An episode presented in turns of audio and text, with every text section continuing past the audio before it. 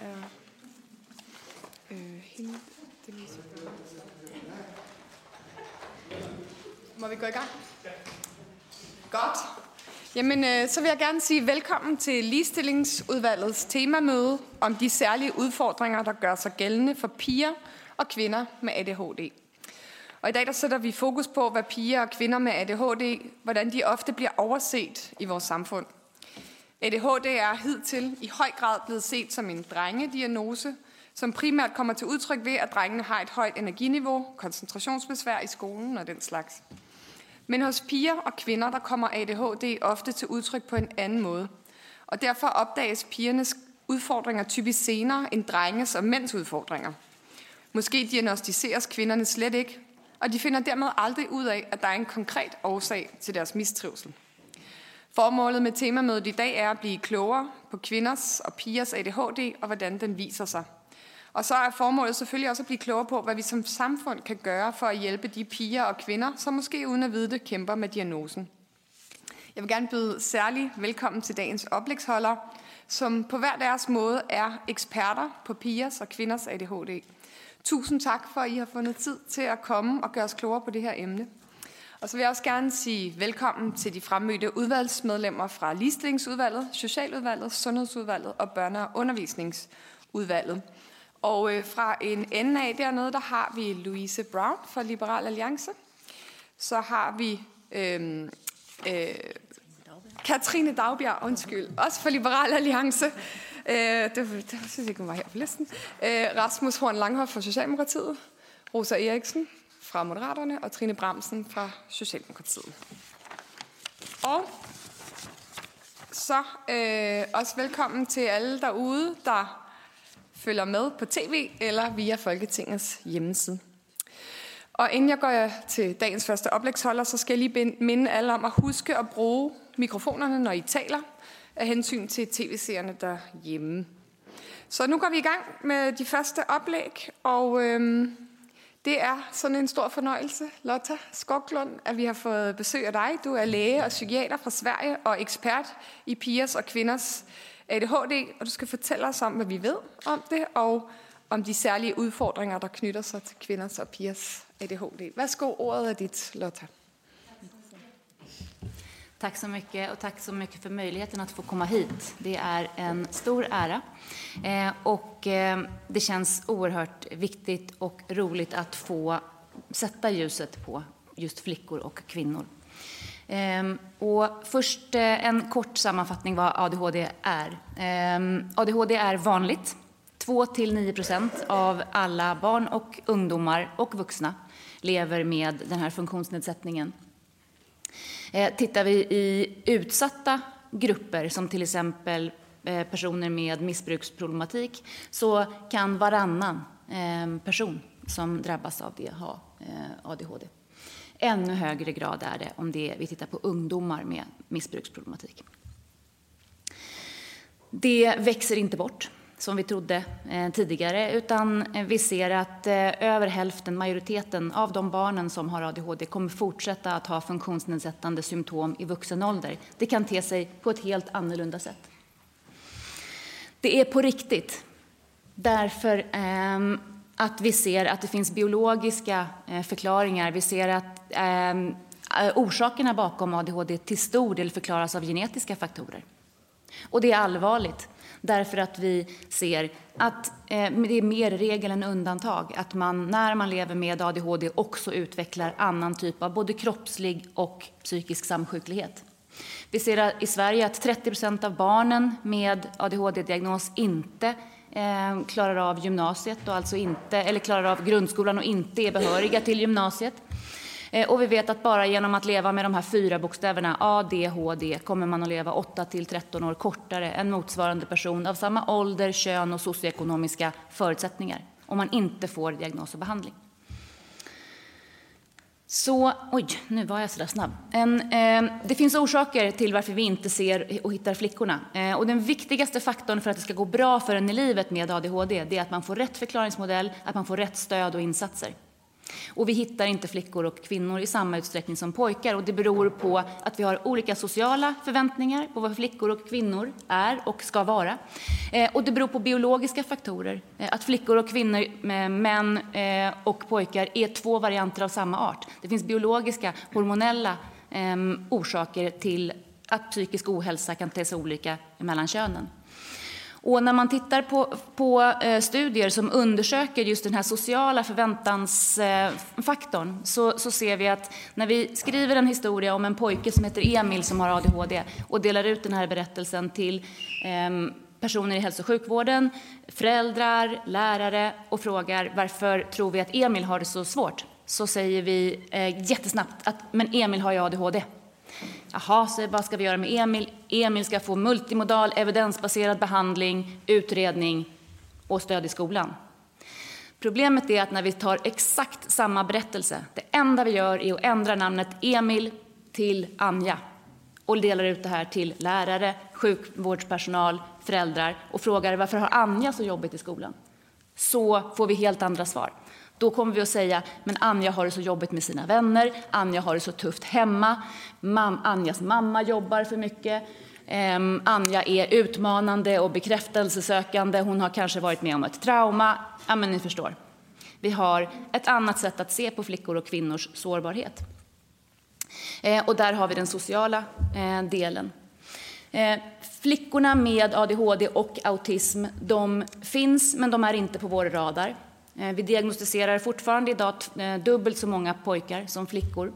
Men de finns och de har också symptom på hyperaktivitet och impulsivitet. Men det kan handla om att hyperaktiviteten sitter på insidan och är i känslorna. Eh, att man är eh, impulsiv och hyperaktiv för att man pillar på saker. Man sitter och, har en rastlöshet inom, inombords. Och man känner av en stress, man känner en oförmåga att klara av livet. Ehm, och omgivningen ser inte det här utan tycker att det här är en sån duktig och följsam liten flicka. Det leder till en sjunkande självkänsla. De här flickorna är oftare utsatta för mobbning. Och de utvecklar tidigt den här samsjukligheten som vi är oroliga för. I allt ifrån den kroppsliga samsjukligheten med övervikt till den psykiatriska eh, och missbrukssamsjukligheten där de börjar röka, använda alkohol tidigare och hamnar i utsatthet. Och eftersom ADHD inte växer bort och vi inte hittar de här flickorna så kommer de att växa upp till unga kvinnor som också har ADHD eller autism. Och då är liksom parollen samsjuklighet och risktagande. Då plötsligt ser vi de här flickorna, då plötsligt är de mitt framför oss. De är överallt i hälso och sjukvårdssystemet. Och vi missar dem igen. För då ser vi deras depression, deras ångest, deras ätstörningar. Vi ser att de har varit utsatta för trauma, och vi tror att deras svårigheter förklaras av att de har blivit sexuellt utnyttjade eller traumatiserade som barn. Vi ser dem i vår forskargrupp på ungdomsmottagningarna, vi ser dem på förlossningsklinikerna när de föder barn, när de fortfarande bara är tonåringar. Och vår forskargrupp heter väldigt ödmjukt Goddess ADHD, Gender Informed Research to Overcome Diagnostic Delay, Empowering Self-Awareness and Self-Efficacy in Female with ADHD. Och I vår lilla forskargrupp försöker vi nu jobba för att öka kunskapen. Det får inte vara så att 99 procent av all forskning är gjord på pojkar och män, när ADHD är ungefär lika vanligt hos flickor och pojkar. Så vi har börjat och vi har visat att flickor och kvinnor de har en oerhört hög samsjuklighet. Eh, de använder oerhört mycket hälso och sjukvård. De är överallt i våra eh, hälso och sjukvårds och sociala trygghetssystem. De söker hjälp och vård överallt. Och de använder oerhört mycket läkemedel för sånt som inte handlar om ADHD. Vi ser att de utsätter sig själva för stora risker vilket får konsekvenser för deras kroppsliga och sexuella hälsa. Eh, vi ser att de har fem gånger ökad risk att bli deprimerade av de vanligaste p-pillerna som skrivs på våra ungdomsmottagningar. Och vi ser att de har sex gånger ökad risk att föda barn när de själva fortfarande bara är barn. Vi ser att deras graviditeter är riskfyllda. De röker oftare, dricker oftare alkohol, är oftare över eller underviktiga. De får oftare postpartum depressioner. Och eh, de lever oftare med missbruk och andra typer av allvarlig psykisk ohälsa. Och de diagnostiseras fyra år senare än pojkarna. Så flickor och kvinnor de är oftare o och feldiagnostiserade. Det är biologiska och sociala orsaker till det här. Men det är samma diagnos. Det är, olika, det är skillnad i hur, eh, hur symptomen tar sig uttryck. Och vi behöver förstå att hormoner spelar roll för hur vi mår och hur vi fungerar. Och vi behöver hitta de här flickorna därför att deras psykosociala utsatthet, det, den eh, förs vidare i generationer genom att de här unga flickornas små barn också drabbas av en, en ökad risk för psykosocial utsatthet och psykisk ohälsa. Så vi kan genom att hitta flickor i tid påverka den psykiska hälsan i generationer framåt. Det vill jag säga. Och sen om det finns mer tid så tar jag gärna det, för jag kan prata hur mycket som helst om det här. Och jag kan prata på svenska och danska och engelska och vad ni vill. Danska. Ja. ja, precis. Det, några till? Nej? Ja. ja. Fantastiskt. För det här är ju det här är, är hemligheten. Östrogen. Östrogen är det kvinnliga könshormonet som börjar komma igång under puberteten.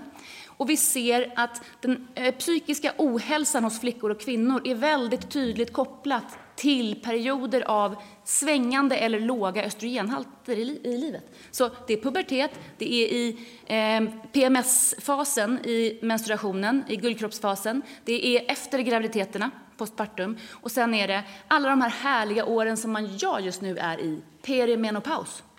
Tio år innan man kommer i menopaus eller klimakteriet så börjar det svänga igen. Eh, och vi vet idag att Eh, psykisk ohälsa hos kvinnor är jättetydligt kopplat till eh, menscykelns gulkroppsfas. Eh, det handlar om ökad risk för stress, för depression och ångest, för att återfalla i missbruk, för att återfalla i eh, hetsätningsstörningar, psykoser, manier och suicid som är kopplat till Eh, lutealfasen eller gulkroppsfasen. Och ändå är det nästan ingen av mina kollegor som frågar flickor och kvinnor som söker vård för psykisk ohälsa var någonstans i deras menscykel de är, om de tar p-piller. Det är ingen som frågar, för vi behandlar alla enligt en manlig norm. Eh, och det här är vår senaste studie, den kommer komma ut om någon vecka. Där har vi visat att flickor och kvinnor får sin diagnos fyra år senare och det ser förskruttigt ut. Fem år innan de får sin diagnos så ökar samsjukligheten, den kroppsliga, den psykiska. De konsumerar så mycket vård, de tar så mycket läkemedel så att eh, när de väl får sin diagnos så tar det väldigt, väldigt lång tid innan det börjar vända och gå åt rätt håll igen. Fyra år senare, hög grad av samsjuklighet. Och varför ser du mig inte när livet är en kamp i uppförsbacke, som så många flickor och kvinnor beskriver? Eh, att man kamouflerar, att man täcker upp. Eh, och man är så bra på det så att det här paradoxala händer att den hjälpen man behöver och vill ha, den får man inte. Eh, men man behöver livserfarenhet, att lära sig att tänka kritiskt, att eh, resonera, att klara av livet. Eh, för vi kan inte låta de här flickorna vara. Vi vet, vi ser tyvärr alldeles för väl i forskningen vad som händer med dem då. Och det, det, är en sån resurs. De här tjejerna är, jag har världens roligaste jobb, att jobba med de här flickorna och kvinnorna. Det är så fantastiskt, för att när man blir sedd eh, så kommer det med en sån kraft. Så jag tror att vi har så mycket eh, som vi kan göra tillsammans eh, för de här flickorna och kvinnorna. Tack för mig. Mange, mange tak, Lotta. Jeg forstår, hvorfor dine danske kollegaer og fanklub var, øh, var begejstret over at få dig til at komme. Tak skal du have. Øhm, nu har vi så øh, besøg af Bettina Mozart, som øh, gerne vil fortælle os om livet som kvinde med ADHD og før ADHD. Så værsgo, Bettina, ordet er dit. Tak skal du have. Jeg vil lige starte med at sige, at jeg var ikke klar over, at Lotte havde kigget i min dagbog og i mit øh, barnets bog. Øhm, så det var lidt en overraskelse at, at se det sat op på skærm der. Så, men øh, der er ingen tvivl om, at det Lotte beskriver, det er min ungdom, det er mit liv, øh, før jeg vidste, jeg havde diagnosen. Men jeg vil gerne lige springe tilbage til, da jeg var barn og gik i skole og bestemt ikke kunne se formålet med det. Øh, jeg vil sige, at jeg er opdraget til at være en sød pige, der, der, der gør, som der bliver forventet og sidder pænt. Og frygten for at skælde ud var større end trangen til at bevæge mig. Så jeg sad pænt, og jeg opførte mig ordentligt. I forbindelse med, at jeg skulle herind, kom jeg også lige til virkelig at genbesøge min skoletid og kom i tanke om, at øh, jeg har brugt rigtig mange timer ude for døren. Øhm, fordi jeg var for længe om at finde mit kladehæfte, eller min blyant, der ikke var spidset, eller andet. Og det var faktisk hårdt for en sød, artig pige med lange flætninger med sløjfer i enderne, at stå derude sammen med bøllerne. Øhm, så det, det kom jeg lige i tanke om i det her. Så det, det er en del af min skoletid. Når jeg så var i timerne, så øh, fulgte jeg jo med, så det ud som om, men jeg sad faktisk med en bog inde i bogen og læste andre ting, eller tegnede, eller kiggede ud af vinduet. Så det der med at gå i skole, fandt jeg egentlig aldrig helt nøglen ud af, hvad var formålet, for jeg kunne ikke se, hvad jeg skulle bruge det til. Hvor vi jeg gerne have ønsket, at der var nogen, der havde sagt til mig, at hvis jeg nu lærer at, at, at, at lave en ordentlig beregning, så bliver jeg ikke snydt, når jeg køber slik ned ved købmanden. Så kunne det være, at regningen havde været mere interessant langt tidligere, end det egentlig blev det. Fordi når noget har et formål, så er det interessant, og så kan jeg faktisk de vildeste ting. Jeg har været tilbage, og det synes jeg også er væsentligt lige at nævne, jeg har været tilbage og besøge min gamle skolelærer, for jeg vidste, hun ville kunne huske mig, og spurgte hende om, med den viden, man har i dag om ADHD, om jeg vi har været bonget ud i hendes verden, for det er jo også et, et økologitjek på min diagnose. Og som hun siger, ja, det ville jeg. Hun ville have fået øje på mig, men sandheden er også, at de ville ikke har gjort noget. For der var fire drenge i klassen, der fyldte meget mere og havde langt større problemer. Så jeg ville have fået lov at sidde på nøjagtig samme måde, som jeg fik lov til. Jeg øh, fik at vide, da jeg gik ud af skolen, at jeg var lidt indlæringstung, at jeg var lidt ugidelig, og at jeg nok også var lidt ordblind. Og samtidig fik jeg skolens frihedspræmie for altid at give en ekstra hånd og gøre en ekstra indsats. Dengang tænkte jeg ikke over det. I dag der synes jeg jo, det er lidt et paradoks, at øh, de to ting står over hinanden. Øhm, så blev jeg mor i en tidlig alder. Jeg nåede lige at komme ud af teenage. Jeg blev 20, øh, da jeg blev mor. Og hvor mit barn jo så får øh, diagnosen også. Og det er jo den forbindelse, jeg ender med at blive udredt. Og der er noget af det, øh, at man sådan... Nu tabte jeg lige min tråd, og det er fint. Den kommer sikkert igen. øh, det gør ikke det store. Nej, men noget af det der med så at få diagnosen, for mig der var det faktisk svært, fordi jeg tænkte, så er jeg så både ugidelig, dum og indlæringstung og har ADHD. Øh, så det var faktisk et, et, et ordentligt dyk at, at få diagnosen, da jeg var 34. Øh, indtil det gik op for mig, at de her ting, der ellers var sat på mig, måske faktisk handlede om en uopdaget ADHD, og at jeg ikke havde fået hjælp til at, at, at være i det. Jeg er heldigvis igen opdraget sådan, at øh, man skal arbejde for tingene, og man, øh, har man sagt A, så siger man også B. Og jeg var så heldig, og det er et ord, jeg synes, der går meget igen i mit liv, og det er jo nok det, jeg kæmper for. Det skal ikke være held, det skal være et, en mulighed. Men jeg var så heldig, at ADHD-foreningen havde et projekt kørende lige da jeg var blevet diagnostiseret for voksne nydiagnostiseret, hvor man fik nogle, nogle, nogle gode redskaber, man fik en forståelse, man fik en god psykoedikation. Og det kom jeg med på. Og jeg tænkte, det er slet ikke for mig, jeg er alt for god til det her. Dårligt selvbillede på, hvad jeg egentlig faktisk evnede. Øh, men heldigvis så blev jeg der, og det blev min redning, fordi der sad faktisk nogle mennesker og turde sige højt, hvad de ikke kunne finde ud af. Og øh, det er nok det, at jeg har manglet selvværd til at turde sige, undskyld, jeg forstår faktisk ikke der for, det, der foregår her. Er der nogen, der vil forklare mig det? Øhm, da jeg gik i skole, jeg fik en masse ud af det, når vi havde temauger, emneuger, hvor vi gjorde ting, hvor vi legede ting, hvor vi rørte ved ting.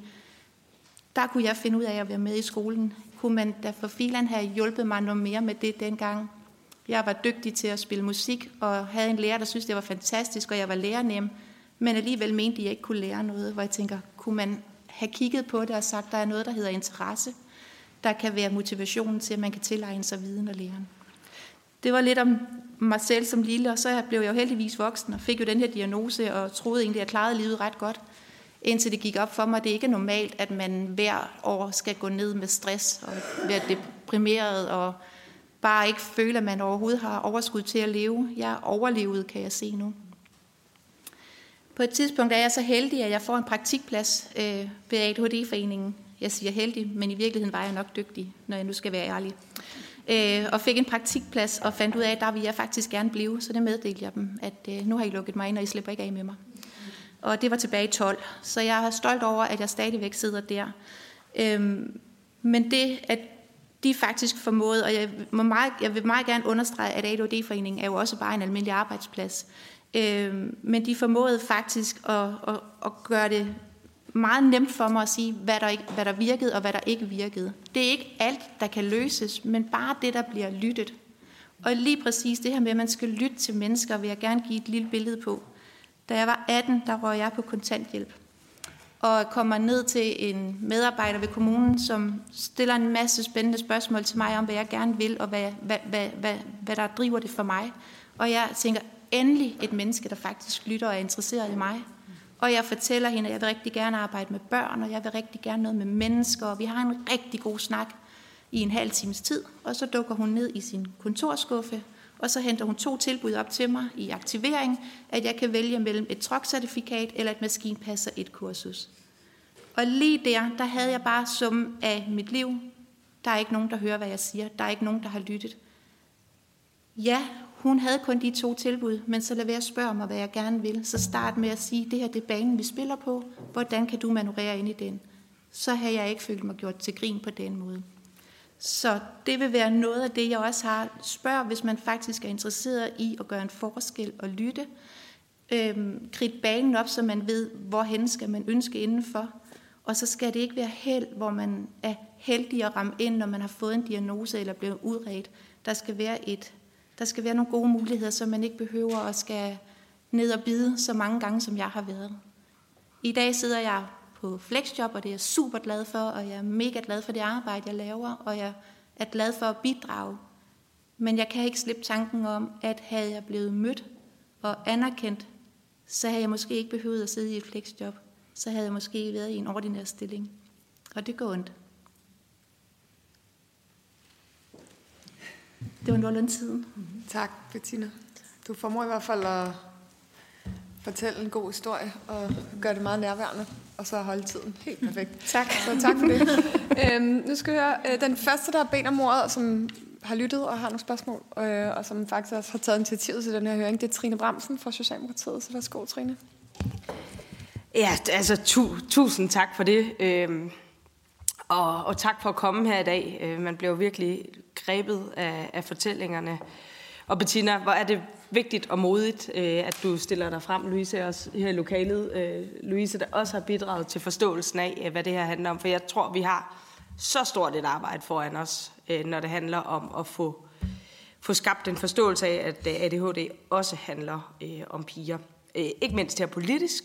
Vi har lige vedtaget en, en, en handle, eller godt på vej til at vedtage en handleplan for mænd og drenges øh, øh, trivsel. Øh, øh alle pengene på øh, ligestillingsområdet i år er blevet brugt på mænd og drenges ADHD, men, men ikke på pigernes. Så der kommer vi jo til at skabe et, et endnu større kløft og forskel på, på, på drenge og piger, når vi fortsætter i det spor, hvor vi, hvor vi alene øh, forsker i mænd og drenge og prøver at løse deres problemer. Øhm, det var Sti på VEOC øh, i Odense, der gjorde mig opmærksom på her et problem, som I øh, ikke får adresseret øh, politisk. Øhm, men alle kan jo ikke møde Sti, øh, og derfor også min, min spørgsmål. Øh, altså, hvad, hvad sidder I og tænker, øh, at politikere, hvordan skal vi gribe den her opgave an? Hvad er det, I godt kunne have brug for fra os? Og måske særligt til Bettina, er det vigtigste at få samfundet øh, gearet til at kunne håndtere piger og kvinder med ADHD, eller er det vigtigste, at man styrker dem, der har diagnosen med ADHD, til at forstå sig selv? Jeg er helt sikker på, at du svarer, det er begge dele. Men, men, men hvis, vi, hvis vi for alvor skal sætte ind et sted, er det, er det så øh, mennesket eller samfundet, vi skal, vi skal ruste for, øh, først? Og det samme spørgsmål til, til dig, Lotte, med din erfaring. Øh, er det, er det hønnen eller ægget? Er det, øh, skal vi starte med bevidstheden hos den, der bærer rundt med den rygsæk med, en, med ADHD i, eller, eller er det samfundets øh, øh, styrke? Og så et andet spørgsmål til dig også. De 8-13 års øh, forkortede liv, hvad, hvad handler det om? Øh, er, det, er det fordi, der er mange, der begår selvmord, og det så sætter sig i, i gennemsnitlig levetid, eller hvad, øh, øh altså, hvad skyldes det? Og den anden ting, øh, hormoner. Hvad kan vi gøre ved det? Altså er der noget, er der medicinske, øh, medicinske løsninger, eller, altså det første er selvfølgelig forståelsen, men, men er, der, er der noget, vi kan gøre og bruge læ, lægevidenskaben til os i forhold til, til det? Tak. Vi tager lige et spørgsmål mere også øh, fra Rasmus Horn Langhoff fra Socialdemokratiet. Ja, tak for det. Øh, I er med i dag, og rigtig godt, vi sætter fokus på det her. Generelt må vi sige, det er et problem, der forskes alt for lidt i, i kvindesygdomme. Og det er jo virkelig en absurd, øh, at det skal være på den måde, og øh, at, at der er så stor en blind vinkel for det. Så, så godt, der bliver sat fokus på det her. Jeg læste din bog, øh, Lotte, og havde stor fornøjelse i den, og der er en masse ting, der lige pludselig giver mening, hvis man, hvis man har øh, i, sin, i sin omgangskreds. Øh, øh, kender nogen med ADHD, eller kvinder eller piger med, med ADHD, så jeg er sikker på, at den kan hjælpe rigtig mange, og gøre, at rigtig mange, der føler sig forstået, eller måske være et redskab til nogle forældre og bedsteforældre og lærere, til at, at kunne forstå nogle dynamikker. Så, så det er en stor gave, øh, mener jeg.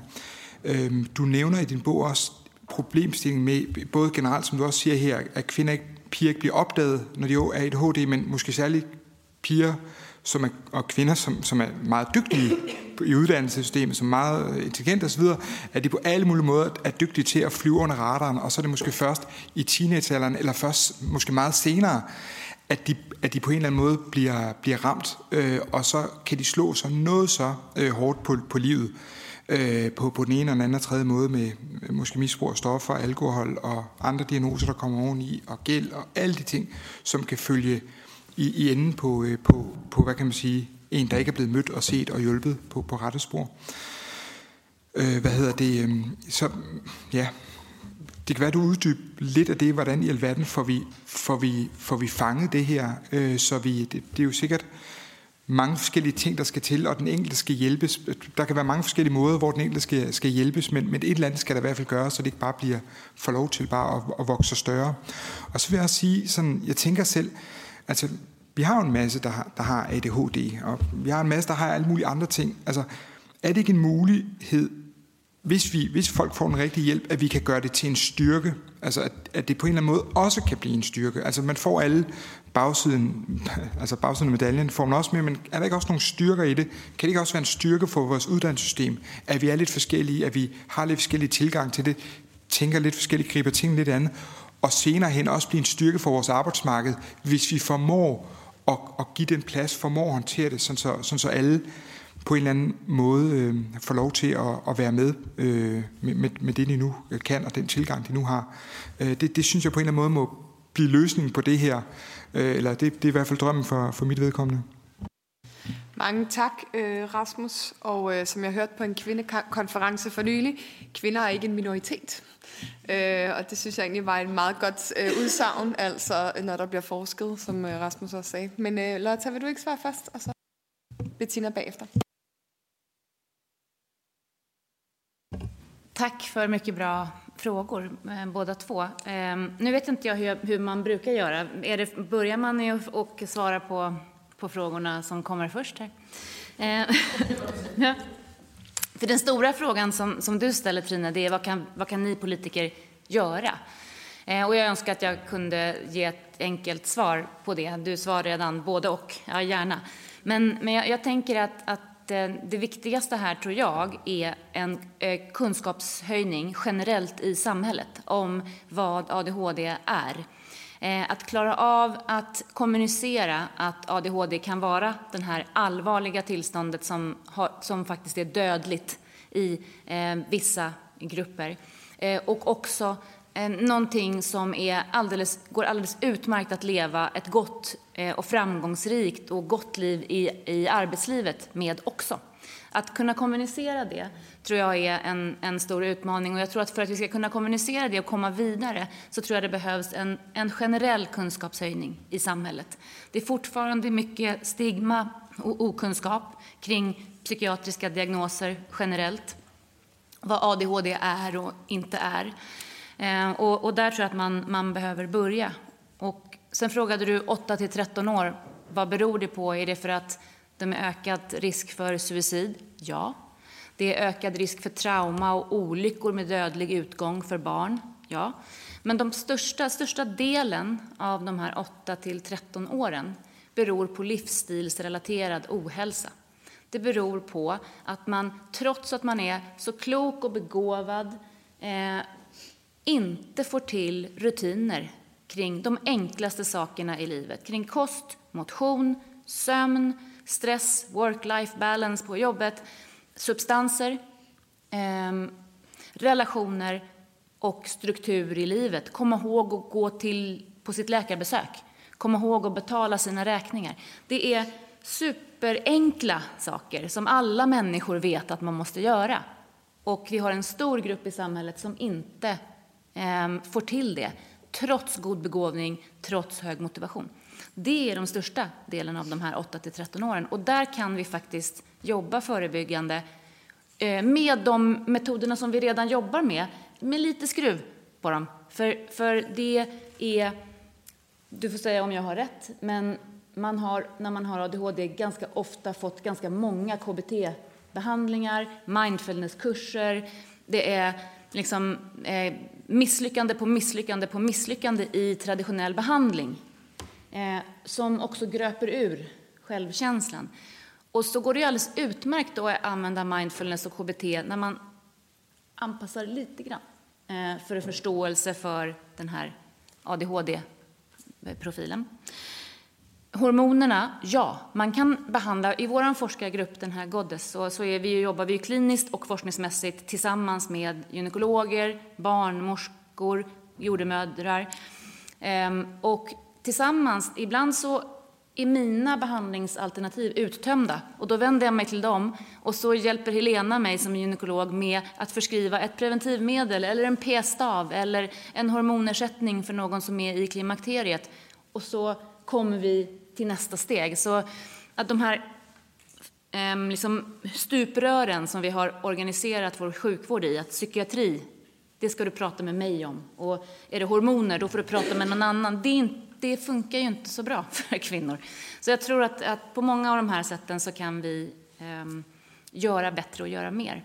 Och i arbetslivet på samma sätt, att, att lyfta Ehm, den här kunskapen om att alla fungerar lite olika, alla hjärnor är olika och var finns den platsen där min hjärna fungerar som allra bäst? När eh, eh, får jag så mycket energi som möjligt? Vad, vad, ger energi för mig och vad tar energi för mig? Alltså sådana enkla saker att, att tala tillsammans med arbetsgivare, arbetstagare om. Eh, tror jag är, är liksom lågt hängande frukter om vi, vi börjar öka kunskapsnivån mer. Ja. Bettina, vil du svare? Ja, det kan du tro. Øhm, ja, selvfølgelig vil jeg sige både og. Øh, det er helt klart, fordi det kan være hverken eller enten. Altså, det hænger sammen. Men, men noget af det, jeg sådan tænker, der er vigtigt, det er måske netop at få en forståelse for, at mennesker er mere end det, vi måler og vejer på i for eksempel skolesystemet. Øh, hvis jeg kun skal vurdere mig selv på min evne til at gå i skole, så vil jeg være dårlig hele mit liv. Øh, og jeg er bestemt blevet rigtig god til alle de her ting også. Men jeg er bare meget bedre til at være empatisk. Jeg er meget bedre til at aflæse et rum, eller tage hensyn, eller følge reglerne. Og det får jeg bare ikke karakter for i skolen, desværre. Så derfor så vil mit snit jo altid ligge under, og det er lidt det samme, der er stadigvæk. Så hvis jeg kunne lave en bevægelse om, at vi begyndte at kigge på mennesker som hele mennesker, og ikke kun på karaktergennemsnittet, så tror jeg på, at vi kunne nå et sted hen, hvor sådan en som jeg ikke behøver at have lavet selvværd over, at jeg ikke fik den høje karakter i dansk, øh, fordi jeg får desværre ikke credit for det, jeg kan. Det taler igen lidt ind til noget, som der fylder meget hos mig, også i, i alt det her. Det er faktisk alt det arbejde, jeg lægger for at sidde her lige nu og opføre mig ordentligt, øh, præsentere mig pænt. Øh, jeg tænker, at alle har forberedt sig, men jeg tror også godt, jeg tør at sige, at jeg har forberedt mig i længere tid, og vi er helt nede i, i mindste detalje om, øh, ja, nærmest øh, hvordan jeg skal sidde hvorhen, for ellers kan jeg ikke være i det. Og det kræver energi, og jeg gør det gerne, men jeg kan jo ikke gøre det i 37 timer. Og det er jo det næste, at, at måske skal der lempes på noget. Jeg vil gerne have taget en lang uddannelse, eller bare en uddannelse. Men jeg kunne ikke få det til at hænge sammen, for jeg kunne ikke passe mit hjem samtidig med. Og jeg kan godt passe mit hjem, men samtidig med en uddannelse, der var det for meget. Og jeg kunne ikke komme til at læse på nedsat tid, og jeg kan ikke få hjælp i hjemmet, fordi at jeg fungerede jo ellers fint.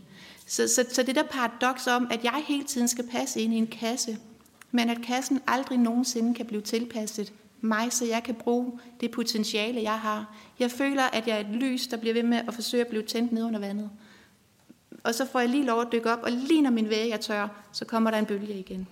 Så hvis man kunne finde en måde, hvorpå at man kunne få lov at studere på andre måder, eller man kunne få en hjælp på anden vis. Fordi det, jeg skal levere på arbejde, det leverer jeg, men der er jo ingen, der kan se, hvordan der så ser ud hjemme imens. Så det er jo, det er jo lidt det, der er. Og så vil jeg sige, at ADHD, og det er lidt farligt at sige, og jeg skal forsøge at sige det, så det ikke er farligt, Øh, men ADHD i sig selv, synes jeg, kan være ganske ok at leve med. Det er alt det, der medfølger, som efterværende af stress og angst og depression, lavt selvværd, øh, misforståethed, hele tiden bange for, om jeg nu har kommunikeret for hårdt eller forkert eller andet. Det er alt det, der hele tiden fylder og dræner. Og så har mange med ADHD, i hvert fald at vi piger kvinder, en rigtig stor evne til at høre alt det negative i det, der kunne være sagt, eller bare kunne være tænkt. Og det er det, jeg går hjem med. Så hvis der nu er nogen, der har sagt, at jeg har været god eller dygtig, øh, det fylder måske så meget, og så er der en, der har lige trukket vejret imens, og hvor jeg kan antage, at jeg kunne have gjort det bedre. Det er det, jeg går hjem med. Så det er også noget med at blive målt og vurderet på en anden måde. Jeg tror, det er det, jeg vil sige. Tak for det. Så er det øh, Camilla Fabricius fra Socialdemokratiet.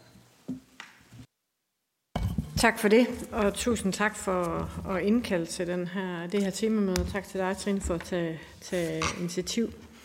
I 1999 så trådte jeg ind på Langeskolen i Aarhus og har beskæftiget mig med ADHD på et professionelt plan. Det er et stykke tid siden nu, efter jeg er kommet i Folketinget, men, men det her med, at, øh, at piger fylder, da jeg øh, startede, der var de jo en kuriositet. De eksisterede ikke. Øhm, og ellers var det så nogle drengepiger, der sad i gardinerne og egentlig hellere ville have drenge. Så den her beskrivelse, som man I også tager initiativ til i dag at tale om, synes jeg er, er vældig fin. Jeg har så også, og det er der mit spørgsmål går, det er, jeg så jo fulgt med tiden i forhold til medicinering, og nu er det dig, Lotte, der også som læge og psykiater på, at vi øh, begyndte at få pigemedicin.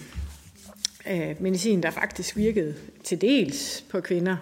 Og når du så beskriver det her med menopausen og det hele taget mens, så er min oplevelse, at, øh, at kvinders brug af medicin er meget mere følsom i forhold til menstruationscyklen, men også i forhold til det pres, Bettina nævner. Altså, hvad er det ellers, der sker? Så, så den justering, som man har lyst til selv at lave, men som ikke er tilladt at lave. Og hvis man har en god psykiater, så tillader han det alligevel. Så mit spørgsmål går på, jeg gad jo godt, at at man havde samarbejdet med Sundhedsstyrelsen, så man havde noget grundmedicin, og så havde man noget overbygningsmedicin. Og at den overbygningsmedicin, den kunne man selv være med til at definere. Fordi det er kun Bettina, der ved, hvad det er, ugen brænder på, og hun ved kun, at hvis den her høring havde faldet sammen med sin menstruation, eller det modsatte, så ville det have krævet firedobbelte. Men det må man ikke tage. Fordi at en ting er, at medicinen er lavet af mænd til mænd, så er det også mænd, der definerer, hvordan vi tager det. Så mit spørgsmål går på, på, på det, som Trine nævner, nemlig hvad kan vi gøre, og hvordan får vi hånd om at gøre medicin fleksibel? Ja, og jeg har også lige et enkelt spørgsmål. Øhm, hvis der er noget, at altså i virkeligheden burde drenge jo være sværere at spotte, fordi de selv de har, de er mere urolige. Altså når man er drengemor, og så har øh, andre veninder, der har piger, så sidder de nogle gange og tænker, hvorfor har hun så dårligt styr på sine børn? Og det er så to drenge, der ligesom er over det hele. Ikke? Og jeg, jeg tror i gamle dage sagde man på dansk, at ADHD stod for, at alle drenge har det. Øh, og der er den jo allerede kønnet på en eller anden måde. Nu må vi så sige, at alle damer har det åbenbart også. Øh, eller lige så mange. Men, men, men jeg tænker bare i virkeligheden, hvis vi nu fik det her ind, en forståelse af, at drenge og piger har det lige meget, så ville det så faktisk være lettere at se nogle af pigerne i virkeligheden. Altså fordi drengeadfærd måske er nemmere øh, at forveksle med det her. Kunne der være en fordel, om så må sige, at man, og kunne det være en måde at hjælpe lærere og andre til at sige, hvis du, hvis du synes, der er en pige, der opfører sig lidt som en dreng, eller har svært ved at koncentrere sig, eller ender uden for døren, som dig, Bettina, med drengene, men samtidig er den mest hjælpsomme og artige, kunne det være det, der skulle trigge hjernen? Altså er der noget hjælp egentlig for os at få der i forhold til, øhm, hvis man skal få det, få det bredere ud? Og så vil jeg bare til dig, Bettina, kunne du ikke sige lidt mere om forskellen på før og efter? Altså øh, sådan sætte et par flere ord på, hvad, fordi selvfølgelig det kan være krævende at få en diagnose, men det kan også være en stor hjælp. Øh, og du må gerne dykke lidt længere ned i det, hvis du kan det. Skål. Ja, eh, tack för fråga om läkemedel, för det är eh, ett eh, jättecentralt område. Där är återigen pojken och mannen är normen. nästan all forskning är ju gjord på pojkar och män. Och så vet vi att läkemedel vid ADHD är effektiva och säkra. Eh, och de påverkar eh, omsättningen av dopamin i hjärnan. Dopamin och östrogen älskar varandra. Så i perioder när vi har högre östrogennivåer, nämligen under mensens första eh, två veckor innan ägglossning, så kan man ha upp till tio gånger så eh, stor effekt av sina ADHD-läkemedel jämfört med sen två veckor senare, om man har en, en, en, en normal mens. Så, att säga. Eh, så det här blir jätteproblematiskt då många flickor och kvinnor eh, upplever biverkningar, kanske av att de får alldeles för höga doser. Eh, för om man har samma dos genom hela så kan man ha tio gånger för hög dos. Eh, då blir man spidad, man får ångest, man kan inte sova, man går ner i vikt. Allvarliga biverkningar. Eh, eller så har man för lite, tio gånger för lite dos i mensens sista fas och då så får, har man ingen effekt och man får PMS och eh, svårare att reglera känslor och, och eh, klara av livet. Så det här är ett jätteproblem och, och många eh, av oss som jobbar med det här, vi använder ju just cyklisk dosering. Så man, man kan ha en dos två första veckorna och en annan eh, de två andra. Och så sköter man det själv, ungefär som en insulinbehandling när man har diabetes. Att man, ja, men ibland behöver man mer eh, och ibland behöver man inte lika mycket. Um, och det, det, det, tänker vi är jätteviktigt. Sen har vi ytterligare en aspekt med läkemedel som är viktig och som vi har ett samarbete med våra danska kollegor och det är ju läkemedel under graviditet. För vi sa att de här flickorna, kvinnorna, när de i bästa fall blir planerat gravida så får de ofta höra av en okunnig eh, yrkeskår från mig att där kan man inte använda läkemedel och ska du verkligen ha barn, du har ju ADHD, det kommer nog inte gå så bra. Eh, eller så går de till våra gynekologiska kollegor och så säger de herregud, har du använt liksom, ADHD-mediciner när du är gravid, då har du skadat ditt foster, nu får vi göra abort. Så det, det här möter kvinnor idag fortfarande, fastän vi ändå har bra på fötterna. Vi har god forskning som visar att man kan medicinera framgångsrikt under graviditet. Man ska göra det om man har så svår ADHD att man riskerar att under graviditeten annars kanske återfalla i drogmissbruk. Så, ehm, men där är kunskapen också alldeles för låg. Eh, och vi har en tendens från samhällets sida att tycka att normalt är det bästa. Eh, så utan eh, utan, till, utan tillägg är det bästa. Och det, det, är inte säkert att det är så om man, om man har en svår form av ADHD. Så det, det finns mycket att göra kring att anpassa läkemedelsbehandling och annan behandling till flickor och kvinnor. Och det är ju faktiskt ganska, när man tänker på det på det här sättet och inser att hälften av alla patienter i psykiatrin får behandling som är anpassade för en annan art i relation till den hormonella miljön i livet så blir det ju lite så här, boh, hur hade det gått ihop om vi hade valt att, behandla en annan grupp på det sättet när vi så uppenbart vet att det liksom är eh, åt helsike? Förlåt uttrycket. Men, så, så det tycker jag, det är ju, om, om man ska vara snäll så kan man säga att det är intressant att det är på det här sättet fortfarande. Eh, och det är ganska horribelt att det är så, kan jag tycka. Eh, och sen var jag lite osäker på om jag förstod frågan. På, eh, om, jag tänker att du frågade om pojkar och flickors ADHD alltid är, att flickor alltid har en form och, och drängar Nej, jag, jag siger, fordi drenge ofte har en mer orolig ja. adfærd, om, de, om det egentlig ikke burde gøre det lettere at finde pigerne. Ja. Hvor drengene, der vil man sige, det er en naturlig adfærd for drengen at ikke at kunne koncentrere sig, eller vil ja. lære på en anden måde. Hvor for pigerne, det er lidt mm. stereotyp det her, undskyld, ja. men det kunne mm. måske hjælpe nogle lærere til at sige, ja. hov, der er en pige, der stikker lidt ud her. Mm. Er de i virkeligheden? Ja. Og opfører sig lidt mere som en dreng, eller hvad hun mm. nu gør. Ja. Men det kan være, det er helt forkert. Det är simpelthen bara, øh, vi, jag tänker vi må gerne bli klogare och ställa ja. Øh, spørgsmål i det här. Ja, men precis. Och de flesta pigorna, eh, alltså det finns ju de som, och framförallt när man kommer upp i tonåren, så har ju flickor och, och pigorna ett mycket mer extrovert uttryck av sin ADHD. Problemet är att vi missar dem igen då och tänker att de de beter sig så här extrovert för att de har varit med om något trauma eller har det jobbigt hemma eller mm, har någon personlighetsstörning eller så. Medan eh, de flesta pigorna sitter ju tysta och fladdrar ut i... Um, och det här är ett generellt problem med pigor i skolan pigor med låg begåvning, alltså IF, heter det så på eh, alltså eh, intellektuell funktionsnedsättning, missar vi också för att de är söta och snälla. Eh, och de går igenom skolan utan rätt verktyg att lära sig det som de som behöver. Och, och det är mm, också någonting som vi, som vi eh, missar. För att vi tycker att flickor är eh, behagliga när de är tysta.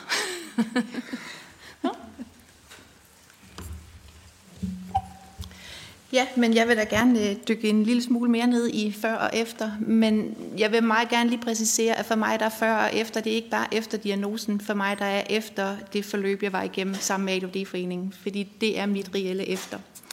Øh, men man kan sige, før mit liv før, øh, det var jo plaget af, at jeg, øh, eller jeg præget af, at jeg generelt øh, gik ned med stress, at jeg havde øh, meget lille tiltro til, at jeg kunne noget som helst. Øh, jeg var jo dum, øh, så jeg havde ikke sådan de store ambitioner om noget som helst. Når jeg forsøgte at gå i gang med noget, være noget arbejde, uddannelse eller andet, så var jeg egentlig forberedt på at fejle. Så jeg gik ind i tingene med meget lidt tro på, noget som helst vi kunne lykkes. Så en del af min redning har også været at blive mor mere end en gang. Øh, og så blev der heldigvis noget med længere barselsårlov og så videre, og det har bestemt givet mig nogle gode heller, hvor jeg har kunne vokse til. Fordi det er nemlig det, der også har fyldt meget i mit liv, det er, øh, jeg synes ikke, at jeg, jeg har været unaturligt barnlig, men jeg har alligevel indvendigt haft en senmodning. Øh, skulle jeg kunne komme med et helt utopisk ønske, så skulle det være noget med, når man ved, at man som ung har den her øh, problematik, hvor vi har ønsket, at man kunne give de her unge mennesker en tid fra folkeskolen til de er midt i 20'erne, hvor de kunne komme i jobrotation, prøve, hvad det er, de vil, i stedet for, at man skal stoppes ned i det her uddannelsessystem. Fordi man er ikke moden til det, man er ikke klar, og man vil kunne undgå nogle nederlag. Det vi have reddet mig helt vildt. Det, der også prægede mig før min diagnose, det var ja, altså, alt det her med selvværd. Jeg var dårlig til at holde fokus, jeg var dårlig til at koncentrere mig, jeg var enormt dårlig til at gøre ting færdige. Alt andet end mine børn, dem kunne jeg sjovt nok godt fokusere på, ellers så råbte de også op. Øh, mit humør, øh, jeg skiftede humør øh, på nul tid, og det kunne gå fra super glæde til fuld frustration, og jeg kunne sætte, mens det skete, og tænke, hvorfor sker det her? Det var jo ikke så alvorligt, det der skete, og jeg kunne bare ikke stoppe. Det var som et tog, der kørte med mig. Øhm, og så min tålmodighed. Altså, det er det, jeg har brugt meget tid på efter min diagnose, det er at tale med mine børn og undskylde mange gange over min manglende tålmodighed. Øh, når jeg stod som mor og sagde, at vi skulle ud af døren, og min lille datter på to år på det tidspunkt faktisk selv kunne kravle i flyverdragten, og alligevel synes jeg ikke, hun gjorde det hurtigt nok, fordi jeg var jo allerede ud af døren. Øh, det har jeg skulle bruge noget tid på efterfølgende, fordi det der så er efter diagnosen, efter jeg har arbejdet med mig selv og med forståelsen, har jeg fundet ud af, at, at når jeg nu siger, at vi kører, så er der en proces fra, at jeg har sagt, at vi kører, til vi reelt sidder i bilen. Og det er noget, der er vigtigt. Øh, og det er sådan noget, der er, er helt blindt øh, for mig, inden jeg får diagnosen. Mit humør er mere stabilt. Øh, jeg har de samme følelser, som jeg altid har haft, men jeg er bedre til at vurdere, øh, når jeg nu bliver glad, skal jeg så stå og klappe og hoppe som en femårig i den her situation, eller er det fint, at jeg egentlig smiler? Øh, det er sådan nogle ting, jeg har lært lidt mere udenad. Øh, og igen, jeg vil gerne sige, at det er noget, jeg har lært udenad, for det er faktisk noget, jeg har brugt lige så meget aktiv læring på, som andre gør på det, vi lærer i skolen. Fordi sagen er, at meget af det, vi lærer i skolen, har jeg ikke lært i skolen. Det kunne jeg bare i forvejen. Og det er jo også det, der er simpelthen noget med, at noget kan nogle af os bare per automatik. Og det er altså træls at sidde og lære noget, man kan i forvejen. Men jeg vidste jo ikke, at jeg kunne det i forvejen. Og jeg vidste ikke, at jeg skulle sige det. Og så vil jeg sige, efter min diagnose, er det også lykkedes mig at få opbygget det, der hedder selvværd. Jeg var ikke klar over, at jeg manglede det, fordi jeg havde masser af selvtillid, og folk har også altid beskrevet mig som glad og udadvendt. Men i dag der er jeg klar over, at det har været mit værn. Det har været nemmere at være glad og smilende, end folk spurgte, hvordan jeg havde det. Men i dag, der må I gerne spørge, hvordan jeg har det, for jeg har selvværd, og jeg kan godt fortælle, hvordan jeg har det. Ja. Mange, mange tak. Nu går vi til anden halvdel, øhm, og øh, den første, der skal have ordet her, det er Camilla Louise Ganshorn, som er direktør i ADHD-foreningen, og som vil gerne vil fortælle os lidt om erfaringer med piger og kvinder med ADHD, rådgivning, mestringsindsatser og netværksgrupper. Værsgo. Tak. Et lille emne til 10 minutter. øh, først og fremmest så vil jeg også gerne sige tak øh, for, at vi sidder her i dag. Jeg kan love jer for, at der er mange derude, der sidder og kigger med. Og det kan vi jo se ved den, øh, vi har selvfølgelig fortalt om, at det her det finder sted, og vi kan se den aktivitet, der finder sted. Det er også altid, når man sidder her som mig, det er, at man bliver en lille smule tynget. Og det gør man, fordi det her er noget, vi har ventet rigtig, rigtig længe på. Vi ventet rigtig længe på, at det her det faktisk bliver taget alvorligt og bliver talt om også her. De her piger og kvinder er gået under radaren rigtig længe. Ja, det er rigtigt. Der, der er et, et vækst nu i, at, at flere får diagnosen, men gabet er jo stadigvæk kolo enormt. Jeg vil godt starte med sådan lidt baglands at sige, grunden til, at vi har travlt i ADD-foreningen, det er jo fordi, vi lige nu ser konsekvenserne af, at vi har gjort alt for lidt. Så hvis vi kigger på det øh, lige nu, så kigger vi på Aalborg Universitet, der har lavet forskning, der viser os, at når et barn, der begynder at mistrives øh, sådan, øh, i første henseende, så går der 5 til 7 år, før at de har en henvisning til psykiatrien for ADHD. Så for 5 til 7 år siden, der så vi, der var noget på spil her, og vi finder så ud af senere, at der skal være en henvisning, der er altså gået 5 til 7 år. Når de så ringer til os i den her øh, tid, så det næste, vi snakker om, det er jo så, hvornår er det så, man kan komme til og lige nu, der kan jo så gå, ja, de, hen, de henvendelser, vi får lige nu, ja, der er ventetiden op på to år på at komme til. Nu er der gået fem, syv og ni år i børns liv. Øhm, derfor undrer jeg mig også tit, når nogen kommer over til mig og siger, jeg forstår simpelthen ikke det der med, hvorfor, hvorfor elever med ADHD, hvorfor er det kun 37 procent? Prøv lige at høre her. 37 procent af børnene i Danmark, der har ADHD, der består folkeskolens afgangseksamen. Hvordan søren kan vi ikke forstå det, når vi lige har ventet i op til ni år, faktisk på at kigge på dem, for det der var svært. Vi har jo set noget, reageret på det, men ingen har gjort noget. Og når de så bliver voksne, ja, så ser vi lige nu her i Danmark, at 67 procent af de voksne med ADHD er uden for arbejdsmarkedet. De er dårligere på samtlige parametre. Den sidste trivselsundersøgelse fra øh, folkeskolen af, den viser os også, at 36 procent af pigerne lige nu faktisk har stress, når de sidder ude på de gymnasielle uddannelser. Det er 15 hold op mod øh, den generelle befolkning. Det er ret voldsomt. Vi er stedet, man går hen, når det her det er svært. Vi er jo ikke stedet, man går hen, når livet er let. Og alligevel, så lige nu, så har vi langt over 4.000 rådgivningssamtaler om året. Det har aldrig været meningen, at det her det, øh, skulle være øh, så voldsomt. Men det er jo fordi, man er i vent. Man er i venteposition hele livet, når man lever øh, med, med den her diagnose. Og Bettina har lige beskrevet det meget, meget stærkt. Det der med at gå og vente på at få hjælp, gå og vente på at blive normal. Og det er faktisk den allerstørste øh, forskel, eller øh, sådan ændring, vi, vi burde arbejde med meget hurtigt. Det er, at der er jo ingen af de her mennesker, vi forsøger at gøre normale. Vi skal forsøge at sætte ind der, hvor det er svært, og det er rigtig svært at leve med ADHD eller ADD i Danmark. De ringer om ud til os, når det er pigerne og kvinder. Det er jo pigerne, der begår sig dårligt i folkeskolen. Og det er de møderne selv, eller de voksne selv, der ringer og siger, jeg er på vej ud af arbejdsmarkedet. Jeg har til gode at høre en historie, hvor at, øh, ikke stress, angst, depression har været med i samtalen, og det er utallige gange. Det er jo ikke bare én gang, vi snakker om, man har været borte. Men det vi snakker om, det er, at der sker intet i den tid, hvor man så er ude. Al den tid, hvor vi ser folk venter, der sker intet. Så sent som i går talte jeg med en, der nu skal til om to år i psykiatrien. Spurgte, hvad bliver der så sat ind, mens du venter? I kender svaret. I den periode føler man sig doven, tjusket, øh, ugidelig, udenfor, ikke en del af samfundet. Jeg synes, Bettina siger det så fint. Man har en oplevelse af at forsøge at overleve, men ikke at leve. Man forsøger at leve op til, men det kan man ikke. Man kan ikke leve op til de rammer og de forventninger, vi sætter op for der er jo noget, der er på spil. Der er en funktionsnedsættelse, altså noget, der gør, at man ikke lever på nøjagtigt samme vilkår som alle andre.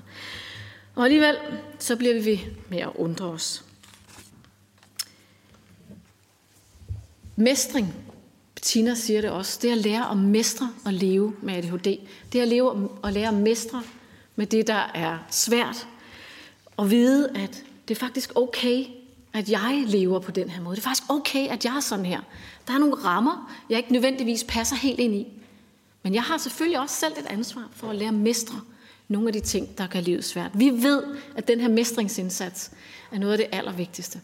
Hermed siger jeg ikke, at jeg ikke også synes, der er nogle rammer, og det er også derfor, vi sidder her. Der er nogle rammer for piger og kvinder, som bestemt ikke i dag er optimale, og som vi nemt kunne ændre på, hvis vi ville, og hvis vi turer. Øhm, men det at mestre sin ADHD, men når de, man ringer til os, så er det meget få, der har fået videre. Hej, du har fået diagnosen ADHD, nu skal du høre, hvad der er muligheder for dig.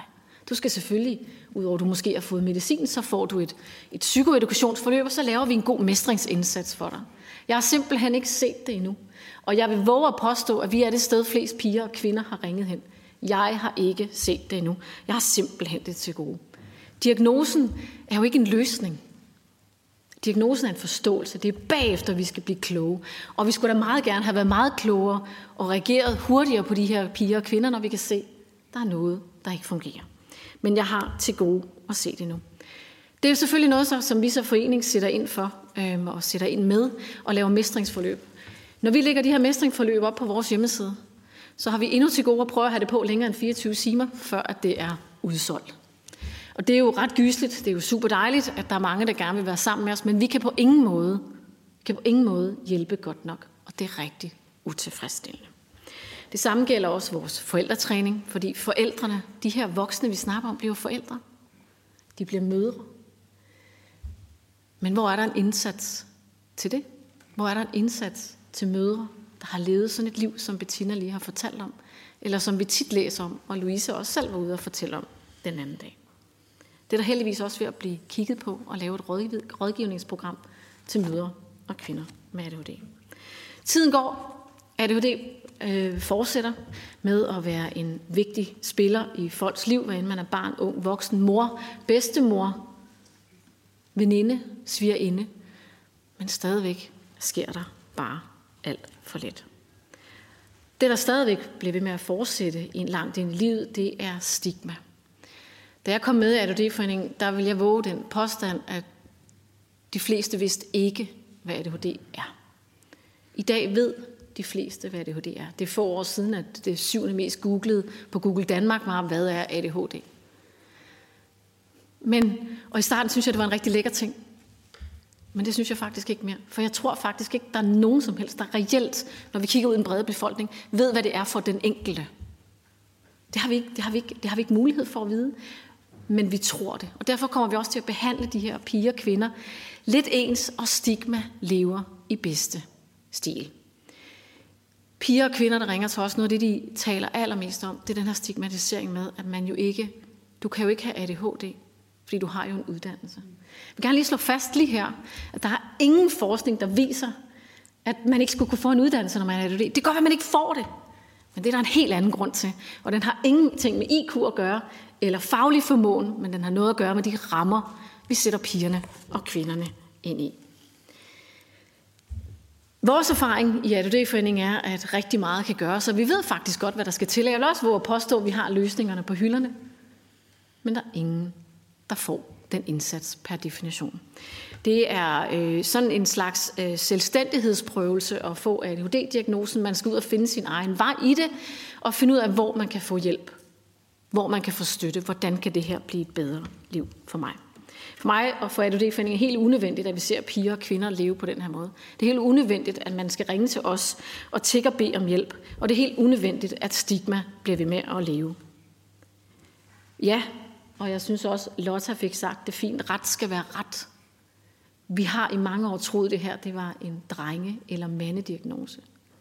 Men vi ved det jo godt anderledes nu. Så hvorfor er det vores adfærd? Og der mener jeg på alle professionsområder. Jeg mener også os selv.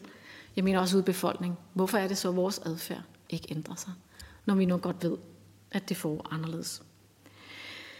Tiden lærer alle sår. Det gør den simpelthen ikke her. Der er tiden rigtig kritisk, og tiden går, og vi gør alt for lidt. Øhm, og det er faktisk min største bekymring. Det er, at det er simpelthen ved at være pigerne og kvindernes tid. Og det er også rigtig dejligt, at vi derfor sidder her i dag, og jeg håber, det får en betydning. På vej herover så læste jeg en af de ting, der er blevet skrevet inde på de sociale medier. Og prøv lige at høre den her. Vi er mange, og både vores og vores døtres fremtid og trivsel er på spil. Tak til alle jer i panelet. Tak. Tak skal du have, Camilla. Øhm, vi tager lige et oplæg mere, og så åbner vi op for, for spørgsmål. Øh, og det er Kirsten Kallesen, der er autoriseret psykolog, og som har speciale i ADHD, og derfor møder rigtig mange af dem, der, der kommer videre. Ordet er dit. Værsgo. Jamen, tusind tak. Jeg vil lige høre, om øh, vi fik sendt den her planche rundt. Ellers så får vi det gjort. Det er super. Tak.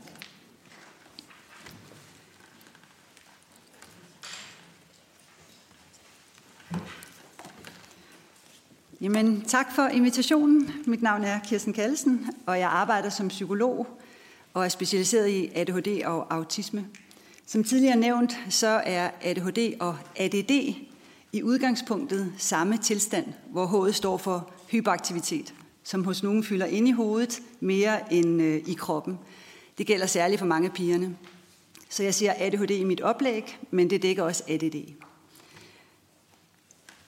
Jeg har lavet en såkaldt pixie-planche, hvor jeg har samlet forskellige tanker om ADHD ud fra pigeprofilen. Der er en side 1 og en side 2. Og side 1 viser hjernens kredsløb og styresystem øh, ved ADHD med særlig fokus på de eksekutive funktioner, der er drevet af signalstofferne, dopamin og noradrenalin. Vi ved, at ADHD-pigernes hjerner fungerer anderledes, og at det er medfødt. Vi ved, at det kan skabe mange problemer og give følelsen af at være forkert, hvis omgivelserne ikke anerkender, at det er ADHD, der er på spil. Side 2 har fokus, Rasmus, på det du nævnte lige før, øh, på styrkerne hos ADHD-pigerne og kvinderne. Så alle piger og kvinder med ADHD har først og fremmest deres egen personlighed. Man kan være introvert eller ekstrovert med ADHD. Og det er vigtigt for hver enkelt at lære sine egne styrker at kende og vide, hvordan de skal bruge deres ADHD på en positiv måde, mens de går i skole og når de uddanner sig og er på arbejde eller er sociale. Pigerne og kvinderne ved jo ikke, at deres hjerne fungerer anderledes. De er på arbejde konstant og tror, at alle andre har det på samme måde. Når de så har svært ved at koncentrere sig, eller de får lyst til at gøre eller sige noget, der giver mening eller glæde, så enten mærker de, at andre reagerer på dem, eller de får skæld ud, eller får at vide, at de er for meget. Og så kommer de på mere overarbejde og prøver at passe ind, uden at forstå, hvad de gør forkert. Pigernes strategier bliver enten at være søde og stille, som vi har hørt fra Bettina, øh, kopiere andre, eller blive dominante og meget tydelige i deres adfærd. De senere år er der opstået begrebet neurodiversitet, ligesom biodiversitet og kønsdiversitet, så betyder det, at der er en mangfoldighed af hjerner, som verden har brug for.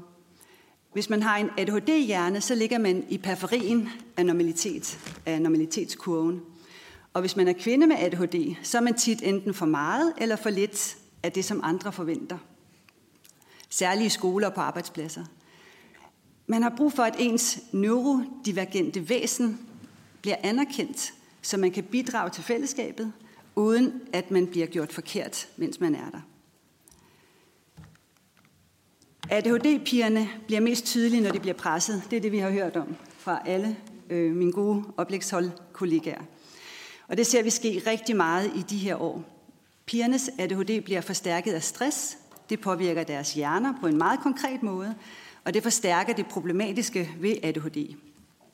Stress kommer af øget kortisol, som bliver udskilt i vores krop for at øge vores kapacitet for at overkomme noget, som er svært.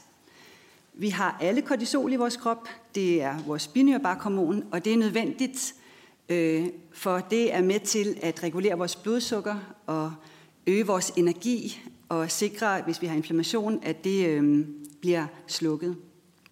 Men når en pige med ADHD bliver presset, hvis hun nu bliver sanseoverloadet, eller hun prøver at koncentrere sig, men får skæld ud, fordi det ikke er godt nok, eller hun bliver følelsesmæssigt påvirket, så øges hendes kortisol, og det forstærker hendes ubehag.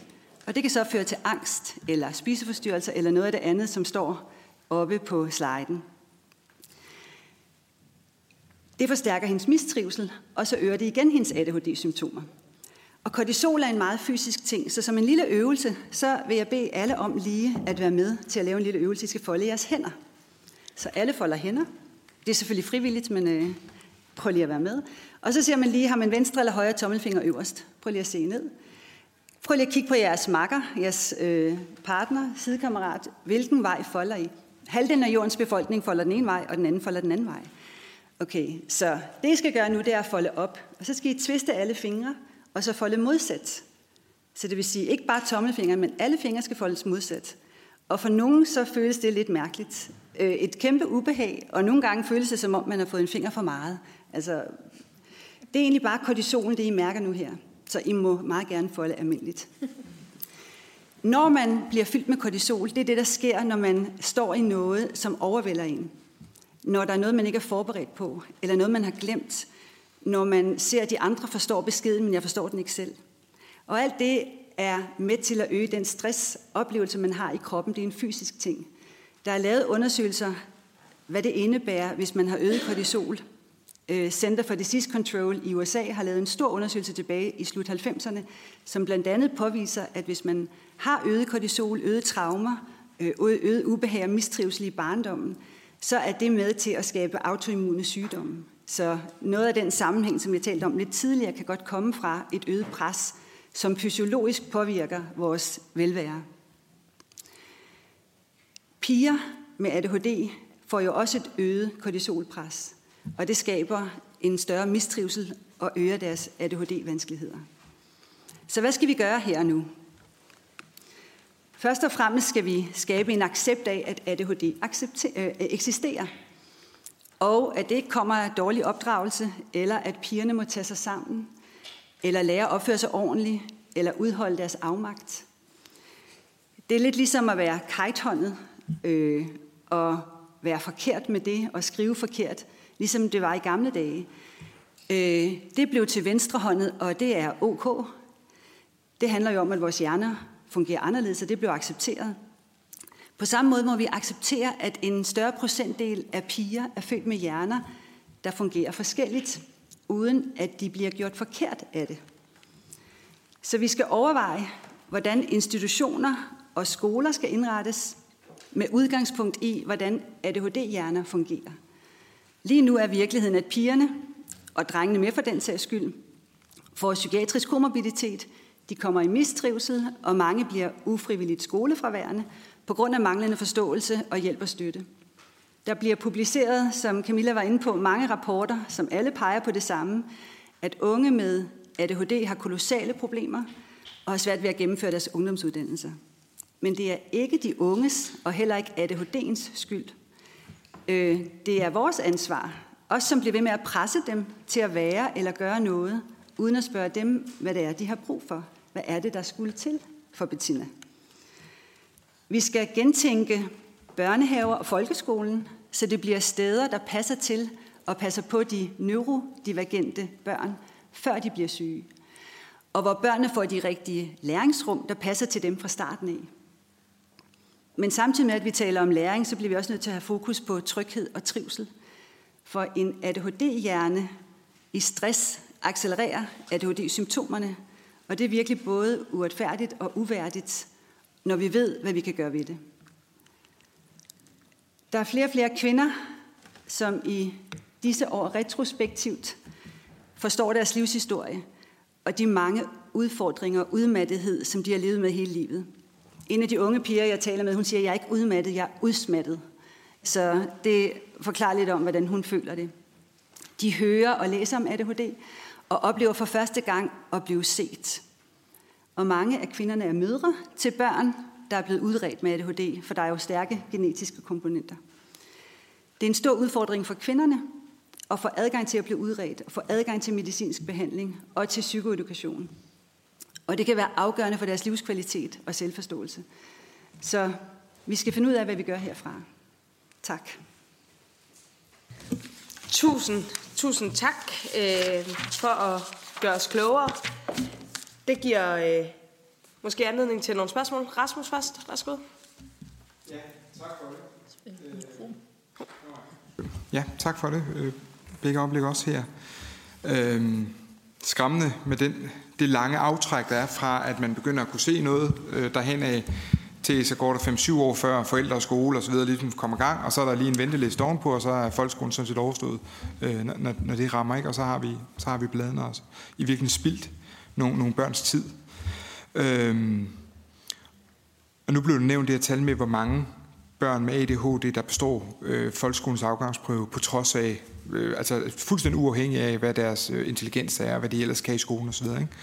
Og jeg tænker sådan lidt, hvad, prøv, prøv at kigge på, hvem det er, der får, øh, altså hvis vi tager en tur hen i fængslerne, tager, tager et kig på, hvor mange der, der har ADHD i virkeligheden, nogle ting, der kunne være blevet håndteret øh, tidligere, ikke for at fritage nogen for noget som helst, men, men nogle, ting, nogle, nogle mennesker, der måske kunne være blevet hjulpet på rette spor øh, tidligere i livet. Også helt i de små, altså hvem, hvem er det, der sidder her uden for døren øh, i skolen? Hvem er det, der får øh, bøderne øh, fra øh, rykkerne fra biblioteket? Øh, de, de lever nok rigtig godt af, at, at der er mange, der har ADHD også øh, stadig øh, låner, låner bøger derude. Ikke? Øh, så, så, så alt det her, altså hvem er det, der er uden for arbejdsmarkedet? Hvem er det, der, der ikke rigtig kommer igennem uddannelsessystemet? Der, der er jo et eller andet spændende, både det er enormt nedslående, at der er den her faktor i, men, men det må jo også give lidt appetit på at begynde at kigge lidt anderledes på tingene.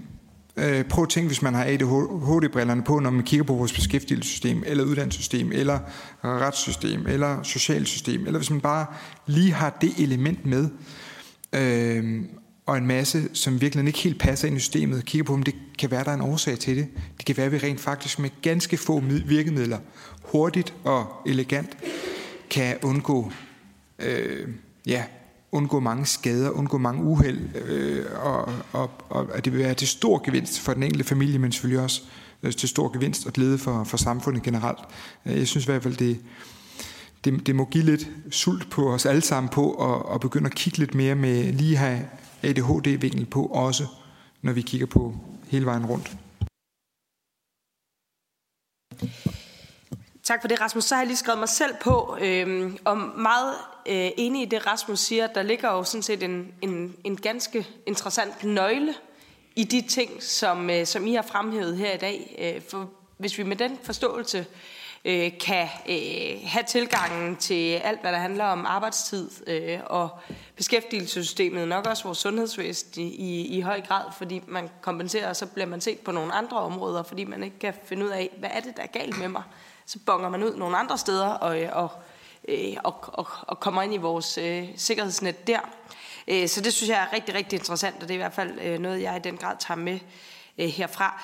Så bare i forhold til Øh, jeg synes, det er meget interessant det her med, med stadigvæk med, med hormonerne kombineret med det, I siger, for der må være et eller andet i, at når piger bliver til kvinder, så er der et sted, man skal være særligt opmærksom. Øh, der, der må være, altså, og det handler jo, det, det kan vi jo sige, hvad klasser det går i øh, og, og, og sker i. Øh, så, så er der noget med, hvis vi skal starte et sted, øh, og det er altid det, vi jo leder efter som politikere, for vi kan ikke løse det hele på én gang.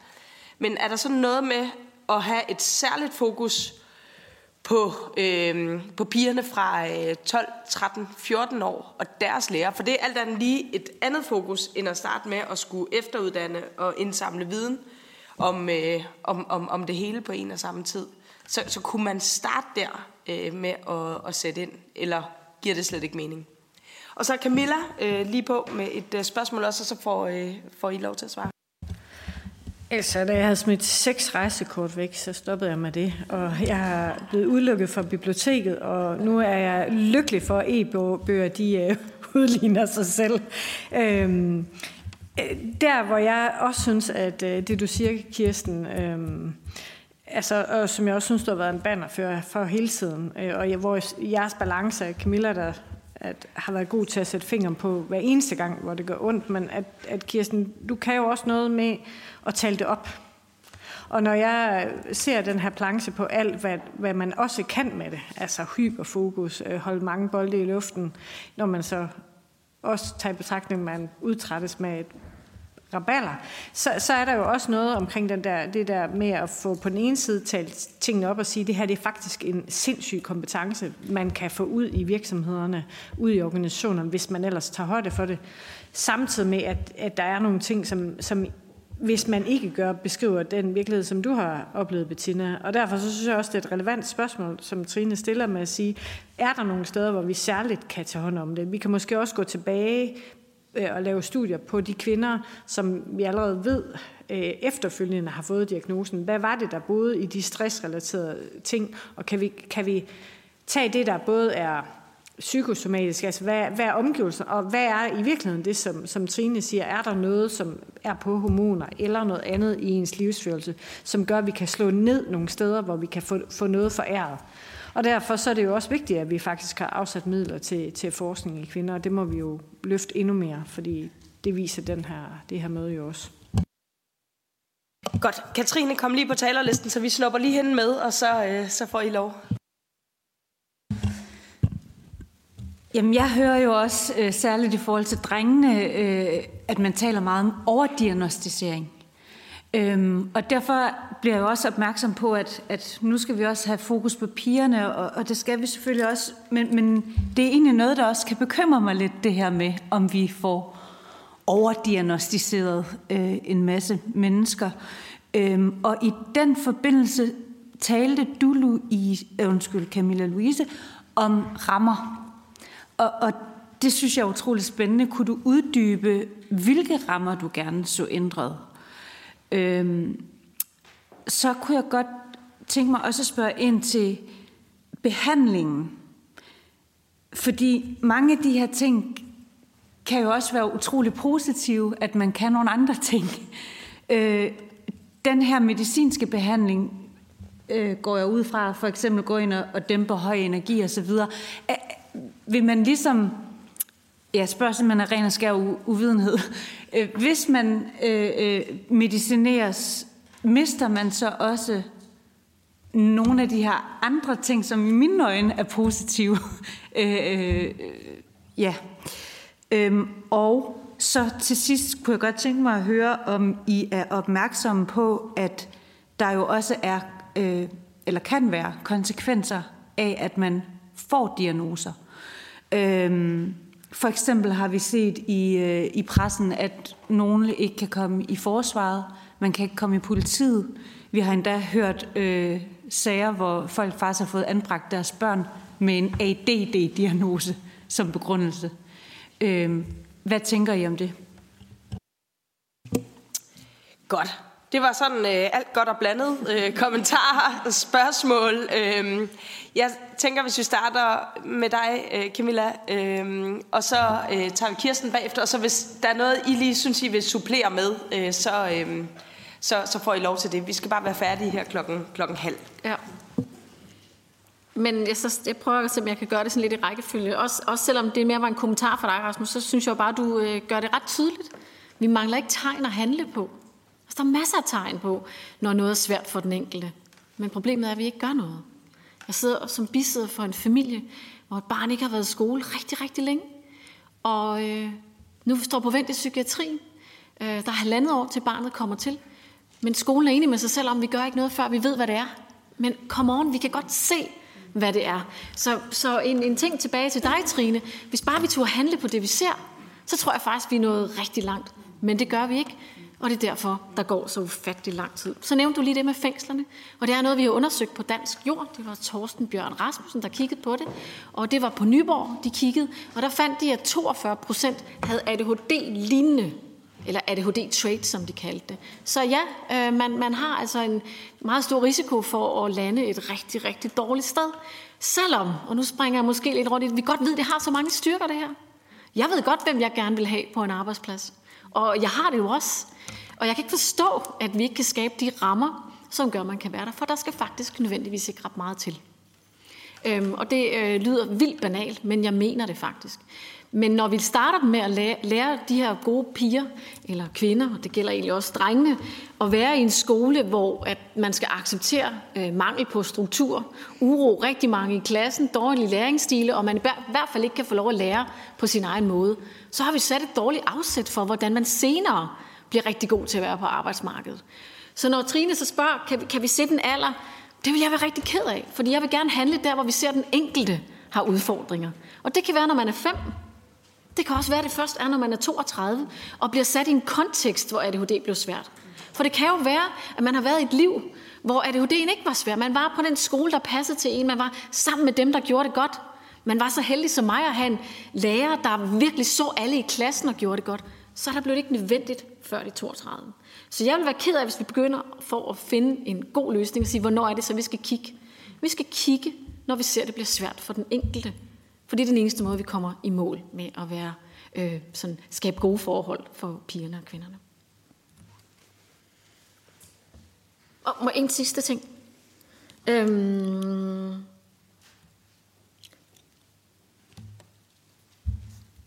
du nævner igen det der med overdiagnostisering. Og i guder, hvor hører jeg den meget, og du kan næsten nærmest se på mig, kære, at, at det bliver rigtig ked af, fordi vi sidder faktisk og snakker om nogen, som står og venter i to år på at komme til. Vi snakker også om, at vi har et efterslæb, og særligt her på pigerne og kvinderne. Øhm, jeg ved godt, du nævnte drengene, men når vi kigger på prævalensen, så er vi så langt fra mål, som vi overhovedet kan være i forhold til at hjælpe.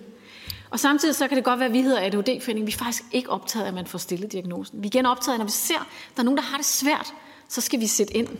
Og jeg har lige fortalt, der går så lang tid, inden man får diagnosen.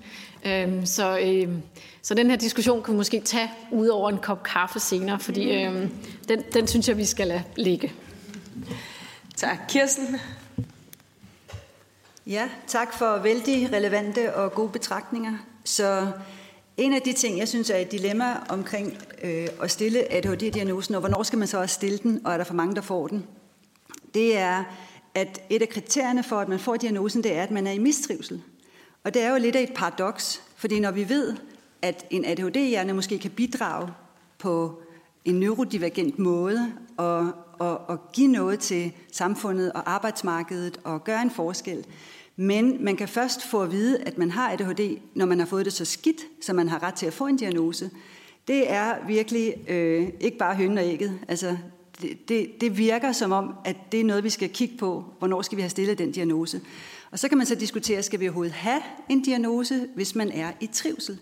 Så hvad er forskellen mellem, at man er født med en ADHD-hjerne, som kan en masse ting, I har beskrevet det, når man er i de rigtige rammer, så kommer man ikke i mistrivsel, men har man så berettiget, er man så berettiget til at få en diagnose? Eller hvad skal vi kalde den tilstand, hvor man stadigvæk kan være på overarbejde og har brug for nogle særlige hensyn? Så øh, de svar, dem, dem har vi ikke endnu, men det er et dilemma, at vi skal vente på at komme i mistrivsel, før man kan få at vide, øh, det her det er altså det, du fejler, og det her det er den hjælp, du kan få. Der kan vi sætte ind langt tidligere. Så plejer vi at tale det at være opmærksom på tidlige tegn op, det er virkelig at gøre noget tidligt nok. Så i min erfaring som klinisk psykolog, hvor jeg har stået med vældig, vældig mange børn, unge og voksne, som er øh, blevet brudte, fordi de har været i for meget pres, og de har skuldet for meget, som de ikke magtede. Så den mistrivsel, det er det, der stjæler deres livskvalitet. Og igen er dilemmaet, at fra de første tegn bliver vist, hvor man måske tænker, ah, det er ikke nok, så hvad venter vi på, at de får det dårligere? Altså, det ville jo aldrig have gået i børnetandplejen, hvor man jo netop satte ind med skoletandpleje, før at alle tænderne var faldet ud. Og jeg tænker, at i vores samfund har vi slet ikke råd til at vente med at sætte ind med de rigtige skoletilbud og den rigtige omsorg og støtte.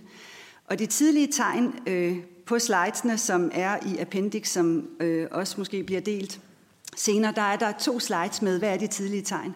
Og det tidlige tegn er egentlig alt det, som er lidt irriterende. Når man er pædagog i en vuggestue eller en børnehave og tænker, ah, hvorfor kan hun ikke sidde ned, og hvorfor løber han rundt, og nu har hun igen glemt sin madkasse, eller hvad det nu er.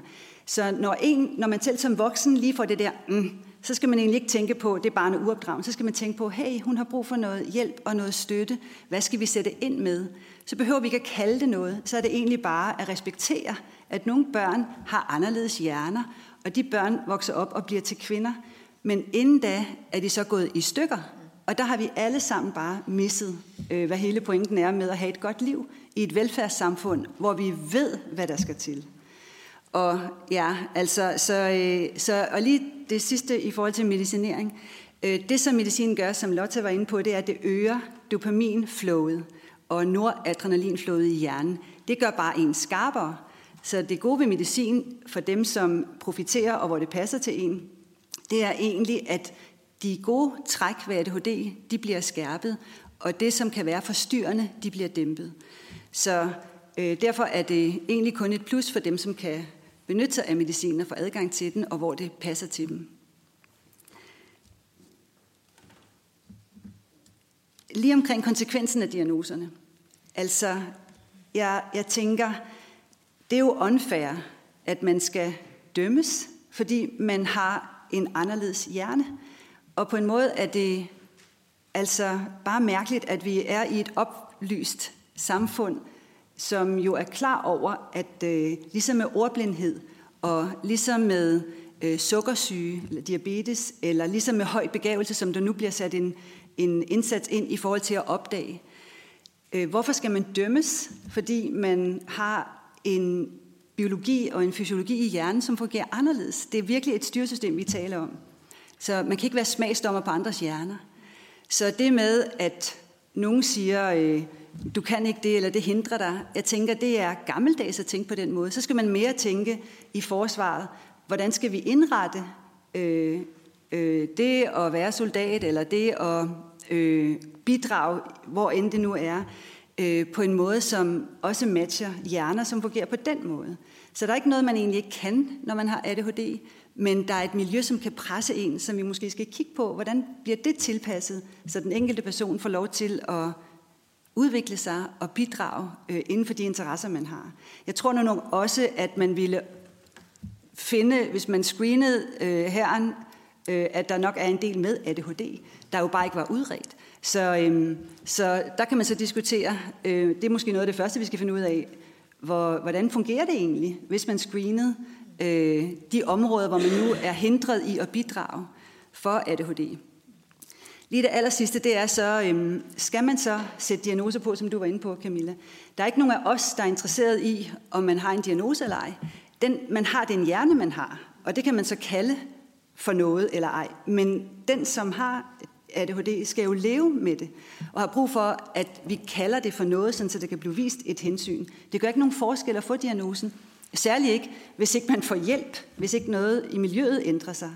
Så øh, øh, udover selvfølgelig, at det forløser noget inde i en selv, at det ikke er mig, der er galt på den, det er øh, noget i min hjerne, som fungerer anderledes. Og øh, det har jeg brug for at lære at kende, og, og kende styrkerne, men også det, der gør mig sårbar, så jeg får et godt liv. Tusind tak. Klokken er simpelthen 15.30 nu, så vi når ikke mere. Øh, tusind tak, fordi vi kommer og gør os øh, klogere på den her dagsorden. Jeg tror godt, at vi kan sige, at øh, det ikke er det sidste, øh, vi her i Folketinget har øh, haft med den her dagsorden at gøre. Om ikke andet, så er der i hvert fald øh, en hel stribe af mennesker, der sidder på centrale beslutninger, der er, er blevet markant klogere og bærer det med rundt på de forskellige områder. Øh, så tusind tak, fordi vi tage tid til at komme her ind i Folketinget i dag. Og også tak til alle, der har set med. Der er kamera på, så øh, der er øh, jo øh, folk til tid og evighed, der kan gå ind og, og se med her. Og jeg håber faktisk også, at det betyder, at der er nogle familier, som tænker, hvad er nu det her? Som, øh, er, det, er det det, der er på spil øh, hjemme hos os, som tænder og ser øh, den her øh, høring her? Jeg vil i hvert fald henvise til den. Tusind, tusind tak, fordi I kom.